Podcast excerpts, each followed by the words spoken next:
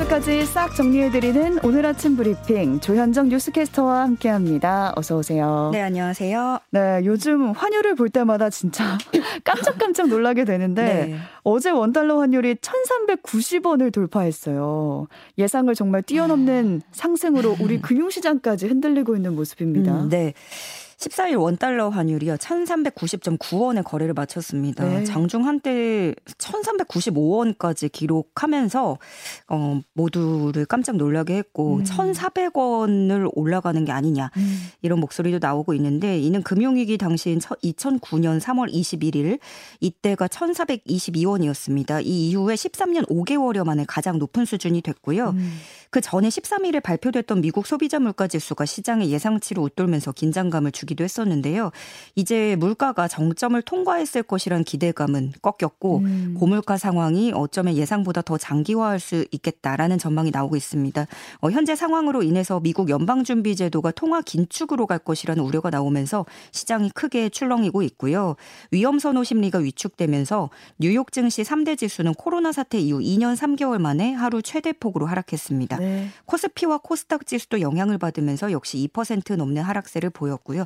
코스피는 2,400선 아래로 떨어졌습니다. 어, 시장 일각에서는 미국에서 또다시 빅스텝 1%포인트의 금리 인상이 단행될 수 있다는 전망이 떠오르고 있는데요.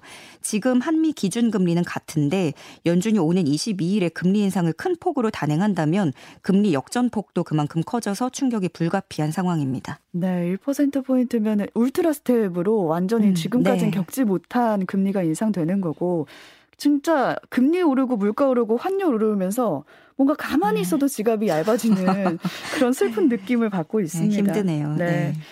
태풍 흰남노가 핥히고 간 흔적으로 여전히 포항은 힘들어하고 있는데 특별 교부금을 우선 지원하기로 했다고요. 네, 태풍 흰남노로 인해서 전국 19개 시도에서 208개 학교와 교육기관이 피해를 본 것으로 집계됐습니다. 교육부는 그중에서도 태풍 피해가 가장 큰 경북 포항 3개 학교의 시설 복구를 위한 재해 대책 특별 교부금 46억 9,300만 원을 우선 지원하기로 했습니다. 음. 이 3개 학교는 신속한 복구가 필요해서 피해 범위만 확인을 한 후에 신청 금액 전액을 우선 지원하고요.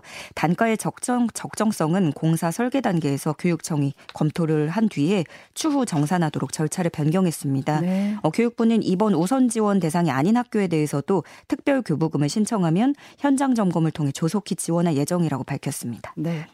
또 서울에서는 지하철역 화장실에서 칼부림이 일어났는데 사람이 결국 숨졌어요. 어떻게 된 일인지 좀 어. 알려주실까요? 네네. 어젯밤에 일어난 끔찍한 사고였는데요. 어젯밤 9시쯤 서울 지하철 2호선 신당역 여자 화장실에서 30대 남성 A씨가 20대 여성 영무원 B씨에게 흉기를 휘둘렀습니다. 음. 피해를 본 영무원 B씨는 역사 화장실을 순찰 중이었는데요. 이때 여성 화장실 안에서 흉기를 휘두른 것으로 전해졌습니다.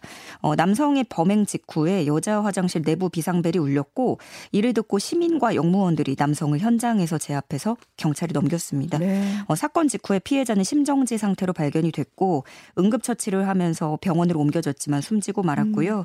흉기를 휘두른 범인은 현장 검거됐는데 손을 다쳐서 일단은 병원으로 옮겨진 상태입니다. 어, 경찰은 목격자 진술 등을 토대로 범행 동기 등 정확한 사건 경위를 파악하고 있습니다. 네, 어쨌든 잡아서 다행이긴 한데 네. 들으면서도 소름이 좀 쫙 끼칩니다. 어제 강원도 태백에 있는 광성 광업소 갱도 안에서 한 명이 매몰되는 음. 사고가 발생했습니다. 네, 소방당국에 따르면 어제 정오쯤 태백 대한 석탄공사 광성광업소 갱도에서 45살 A씨가 매몰됐다는 신고가 들어왔습니다. 음. 지금 밤새 구조 작업이 이어지고 있는데 안타깝게도 아직은 매몰자 발견 소식은 들려오지 않고 아, 있고요. 아, 네. 예, 사고 지점의 갱 구조는 수평으로 1km에 이어서 수직으로 620m, 다시 수평으로 1km 거리에 위치하고 있습니다. 있습니다. 어, 이날 사고는 석탄 채굴 작업에 나섰던 광부 3명이 물이 터져서 작업이 어렵다고 보고를 했고 관리자급 직원 A씨와 광부 5명이 작업 중지 조치를 하던 중에 그 죽탄이라고 하죠. 물과 석탄이 섞여서 죽처럼 된 석탄을 말하는데 음. 이게 150톤 가량이 밀려 쏟아져서 작업 아이고. 중이던 광부 5명은 긴급 대피를 했지만 A 씨는 휩쓸린 것으로 알려졌습니다.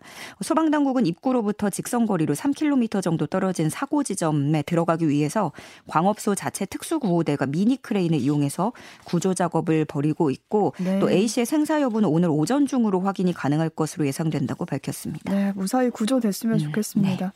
숙명여대 교수협의회가 김건희 여사의 석사 논문 표절 의혹을 조속히 검증해 달라고 촉구를 했습니다. 네, 숙명여대 교수협의회는 입장문을 내고 본부가 규정에 충실해 본조사에 조속히 착수하고 공정한 조사를 거쳐 김건희 졸업생의 석사 논문 표절 의혹에 대한 판정을 완료할 것을 요청한다라고 밝혔습니다. 음. 어, 교수협은 대학 연구윤리진실성위원회가 올해 2월에 예비조사에 착수한 뒤에 표절 여부 판정을 위한 본조사가 필요하다고 판단을 해놓고 놓고도 뚜렷한 사유 없이 본조사 실시를 미루고 있다고 지적했습니다. 교수협은 위원회 규정에 따라서 본조사 예비 조사 결과 승인 후에 본조사가 30일 이내에 착수해야 되도록 명시가 돼 있지만 네. 대학 본부가 스스로 만든 규정을 이미 위반했다고 비판했습니다. 네. 다음은 한국형 가상화폐 루나와 테라의 개발업체죠. 테라폼레스의 공동 창업자 권도영 대표 얘긴데요. 현재 싱가포르에 있는 음. 걸로 확인이 됐는데 체포영장이 발부됐다고요. 네, 이 루나 테라가 한때 난리였죠. 시가총액이 세계 10위 안팎까지도 뛰었었는데 네. 일주일 만에 종이 조각이 99% 폭락하면서 시가총액 음. 50조 원이 증발했고 국내 피해자만 20만 명 이상으로 추산되는 사건입니다. 그렇죠. 예, 검찰은 권도형 대표와 함께 창립 멤버인 니콜라스 플라티아스, 직원 한모 씨 등에 대해서 체포 영장을 청구해서 발부받았습니다. 이들에게 적용된 주요 혐의는 자본시장법 위반입니다. 음. 검찰은 암호화폐 테라와 루나가 자본시장법상 투자계약 증권에 해당한다고 보고 있습니다. 이 투자재 계약 증권은 이익을 기대하고 미리 투자자들이 공동 사업에 돈을 투자해서 그 결과가 나오면 이익이나 손실을 배분받는 형식의 증권인데 네. 검찰은 이들이 실제로 공동 사업을 수행하지도 않고 사기적으로 투자를 받아서 부정 거래를 저질렀다고 파악하고 있습니다. 어, 가상화폐에 대해서 자본시장법을 적용한 건 이번이 처음이고요. 음. 지금 권대, 권도영 대표는 싱가포르에 체류 중인 것으로 알려졌습니다. 네. 그래서 검찰은 여권 무효화 조치, 인터폴 적색 수배 등을 통해서 권 대표의 국내 송환 절차를 밟을 것으로 전해졌습니다. 여권이 무효화되면 불법 체류자 신분이 돼서 싱가폴 당국의 강제 추방 대상이 됩니다. 음. 또 추석 연휴에 길 위에서 주행 중이던 차량들의 시동이 갑자기 꺼지는 일이 발생했는데 음, 네. 알고 보니까 이들의 공통점이 모두 같은 주유소에서 기름을 넣었다고요. 네, 그렇습니다. 이 추석 당일이던 지난 10일이었는데요. 무려 차량 19대가 주행 중에 갑자기 시동이 꺼지는 일이 일어났습니다. 아, 네. 뭐 50여 어, 미터를 주행하다가 차가 갑자기 떨리고 시동이 꺼지는 그런 일을 당한 음. 건데요. 알고 봤더니 이 차량들은 모두 전북 남원의 한 주유소에서 경유를 넣었던 것으로 드러났습니다. 경유. 예, 피해 차주들은 급히 근처 공업사에 차를 맡겼는데 경유에 물이 섞인 것 같다라는 어머. 말을 들은 거죠. 네. 그리고 관계 당국이 나서서 이제 조사를 했는데 시약 반응 검사에서도 마찬가지로 같은 사실이 확인됐 습니다. 이 때문에 추석을 맞아서 고향을 찾았다가 귀경하지 못한 아. 운전자도 있던 것으로 밝혀졌고요. 해당 주유소는 장사를 수년간 했지만 이런 일은 처음이다 라면서 음. 경유에 왜 물이 섞였는지 모르겠다. 본인들은 이제 정유사로부터 공급받은 경유를 판매한 것뿐이다라는 주장을 하고 있고요. 네. 석유관리원과 지자체는 기름을 정밀 조사하고 부적합 판정이 나오면 행정 처분을 내릴 계획입니다. 네, 어떻게 된 일인지 조사가 좀 면밀히 돼야겠습니다. 해외 나갈 때 면세품 음. 사는 건 좋은데 그걸 또 여행 내내 캐리어에 넣고 다니면서 네. 또 들고 다니는 게 귀찮긴 하잖아요. 근데 이제 이런 불편함이 없어질 거라고요. 네, 저는 한때 또 꾸역꾸역 막 넣고 들고 음. 다녔었는데요.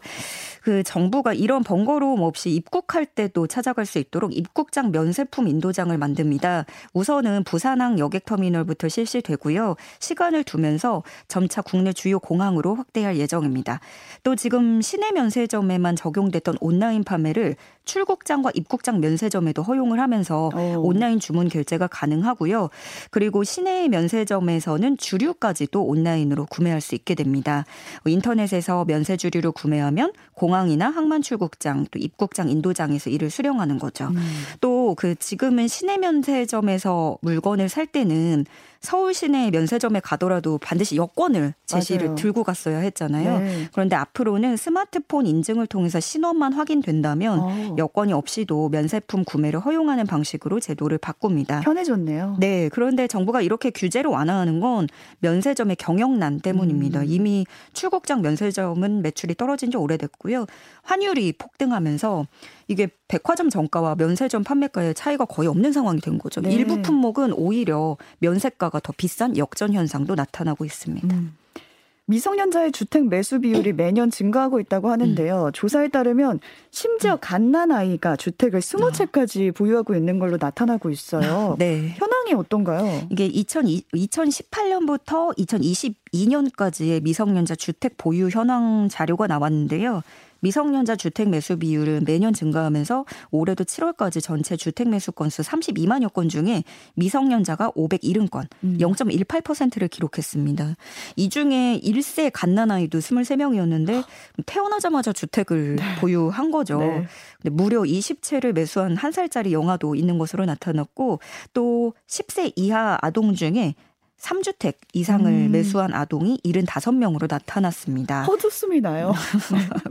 뭐 부럽다는 생각까지도 이제 접게 만드는 네. 그런 상황인데 이게 청소년 영유아가 집을 매수하려면 결국에는 증여밖에 없는 거잖아요. 음. 근데 최근에 5년간 미성년자 증여에서 두드러지는 점이 있다면 한 세대를 건너뛰고 그러니까 부모한테 받은 게 아니라 조부모로부터 물려받은 사례가 절반 가까이 됩니다. 아. 나이 어린 손주냐 손주나 자녀에게 미리 증여하는 경향이 커지는 건데 법적으로 부모 증여보다 세대를 건너뛴 증여는 증여세가 좀 더 할증이 되는데 그럼에도 불구하고 그 할증이 그렇게 절세에 뭐 음. 크나큰 영향은 없고 그러다 보니까 세대 생략 증여가 해마다 증가하는 모습입니다. 네.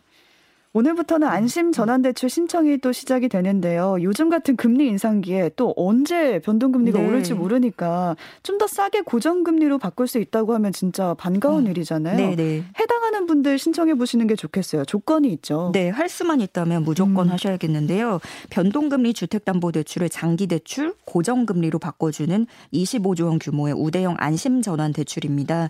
어, 만기는 최장 30년까지, 음. 금리는 만기에 따라서 연 3.8에서 4 4% 사이에 결정이 되는데 저소득 청년에게는 여기서 0.1%포인트를 더 깎아줍니다. 어, 기존 대출액 범위 안에서 최대 2억 5천만 원까지 빌릴 수 있고 기존 대출을 미리 갚아도 수수료는 없습니다. 어, 해당 요건이 가장 중요할 텐데요. 집은 4억 원 이하의 한 채만 갖고 있어야 하고요. 네. 부부 연소득을 합해서 7천만 원을 넘지 않아야 합니다. 6대 시중은행에서 기존 대출을 받았다면 은행 창구에서 받을 수 있고요. 다른 곳에서 빌렸다면 주택금융공사 홈페이지 등을 통해서 신청할 수 있습니다. 있습니다. 네. 5년 30일까지는 집값 3억 원 이하인 대출자가 출생 연도에 따라서 요일별로 신청을 하실 수 있고요. 3억에서 4억 원 사이라면 다음 달 6일부터 신청하실 수 있습니다. 음. 오늘은 끝자리가 4, 9 인 분들 출생 연도 끝자리로 들어갑니다. 네. 조건이 두 가지인데 집은 4억 원 이하여야 되고 부부 연소득 7천만 원을 넘지 않아야지 받을 수 있습니다. 해당되시는 분들은 은행 찾아가 보시면 되겠고요. 환절기가 되면서 감기 환자도 늘고 있는데요. 곧 독감 유행 계절이 다가오고 있습니다.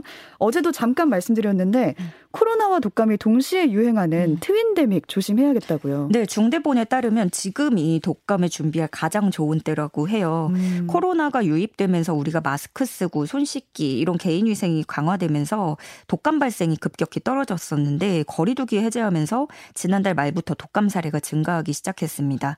앞으로 가을 겨울 사이에 독감 유 행철이 다가오면 증가세는 더 커질 것으로 예상이 되는데요.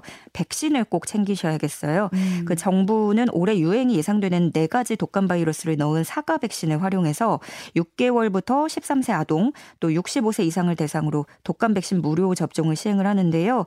한간에서 코로나 백신이 그 독감 예방에도 도움이 된다라는 주장 이 떠돌고 있어서 네. 마치 코로나 백신만 맞으면 독감도 문제 없다 이렇게 음. 오해하시는 분들이 있는데 중대본은 전혀 근거 없는 낭설이라고 일축했습니다. 네.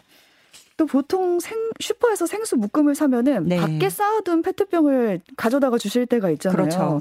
근데 이렇게 페트병에 담긴 생수가 직사광선에 노출이 되어 있으면 발암 물질이 발생할 수 있다고요? 네, 그렇습니다. 페트병에 담긴 생수가 고온이나 직사광선에 오랜 시간 노출되면 중금속 발암 물질 이런 유해 물질이 발생할 수 있다고 합니다. 네. 그런데 여전히 이에 대한 안전 기준이 부족하고 유통 관리가 허술하다는 감사원의 지적이 나왔습니다. 어, 감사원이 환경부, 국립환경과학원 등 14개 기관을 대상으로 먹는 물 수질 관리 실태 감사 결과를 발표를 했는데요. 서울 시내 소매점 272곳을 현장 점검한 결과 101개 점포에서 생수 어. 페트병을 야외 직사광선 환경에 노출시킨 데 보관하고 있었습니다. 네. 감사원이 이에 그치지 않고 해당 제품들을 표본 수거해서 자외선과 고온에 보름 넘게 노출시켜 봤는데요. 다른 나라들 생수와 비교해 본 결과 세계 제품에서 중금속 물질이 다량 나온 것을 확인할 수 음. 있었습니다. 그렇지만 이 물질은 우리나라에서 기준치조차 규정돼 있지 않고요. 그래서 보다 구체적인 안전성 기준을 마련해야 한다는 지적이 나오고 있습니다. 네, 이 부분을 모르고 햇볕에 두신 상인분들이 계실 텐데 이제 알았으니까 안쪽 음. 창고나 그늘에 보관하시는 게 좋겠습니다. 네. 오늘 여기까지 짚어보겠습니다. 조현정 뉴스캐스터와 함께했 습니다. 고맙습니다. 고맙습니다.